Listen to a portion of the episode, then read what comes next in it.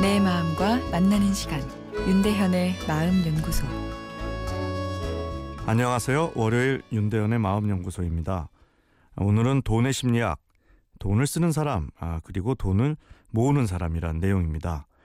여러분 돈을 쓰기를 즐기시나요? 아니면 모으기를 즐기시나요? 돈 쓰기를 즐기는 사람들은 무언가를 살 때 삶의 만족감을 느끼죠. 충동 구매를 하기도 하고 미래에 대해 크게 걱정하지 않습니다. 이에 비해 돈을 모으기를 즐기는 사람들은 은행 잔고에 돈이 쌓여갈 때 만족감을 느낍니다. 무언가 사야만 하는 일이 생길 때면 기분이 나빠져 버리죠. 매우 상반된 심리 반응입니다.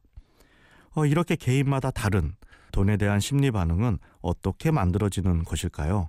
많은 사람들이 부모의 교육이나 자라난 환경에 의해 이런 습관이 결정될 것이라 믿습니다.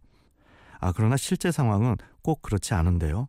같은 부모 밑에 완전히 상반된 돈에 대한 심리 반응을 보이는 자녀들이 존재하니까요. 그럼 무엇이 이런 특징을 결정 짓는 것일까요? 어, 뇌과학 연구를 보면 뇌의 특징이 돈에 대한 심리 태도에 상당한 영향을 미치는 것으로 나타납니다. 소비자 연구 저널에 실린 내용인데요. 사람들이 무언가를 사기로 상상하게 한 후 뇌 영상을 촬영했습니다.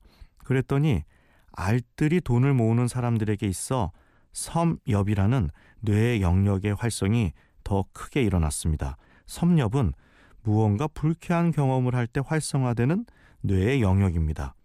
돈을 모으는 사람은 돈을 쓰려고 할 때 불편한 기분이 더 강하게 찾아온다는 것이죠. 돈을 쓸 필요가 없다고 다시 상상하게 하자 섬엽의 활성이 떨어지면서 더 강력한 안도의 기쁨이 찾아왔다는 것입니다. 각자 뇌의 특성에 따라 돈에 대한 심리 반응은 다르지만 노력으로 균형 감각을 찾는 것이 중요합니다. 돈을 쓰기 좋아한다는 것은 미래보다 현재의 행복을 추구한다는 것이죠. 멋진 일이지만 미래에 경제적 위기가 찾아올 수 있습니다. 반면 돈을 모으는 데 집착하는 경우는 현재보다 미래에 대한 대비를 주로 하는 것인데 아, 우리가 사는 것이 현재입니다.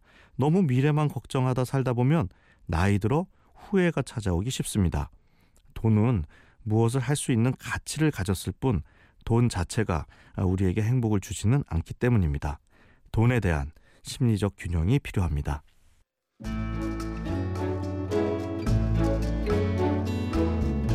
윤대현의 마음연구소 지금까지 정신건강의학과 전문의 윤대현 교수였습니다.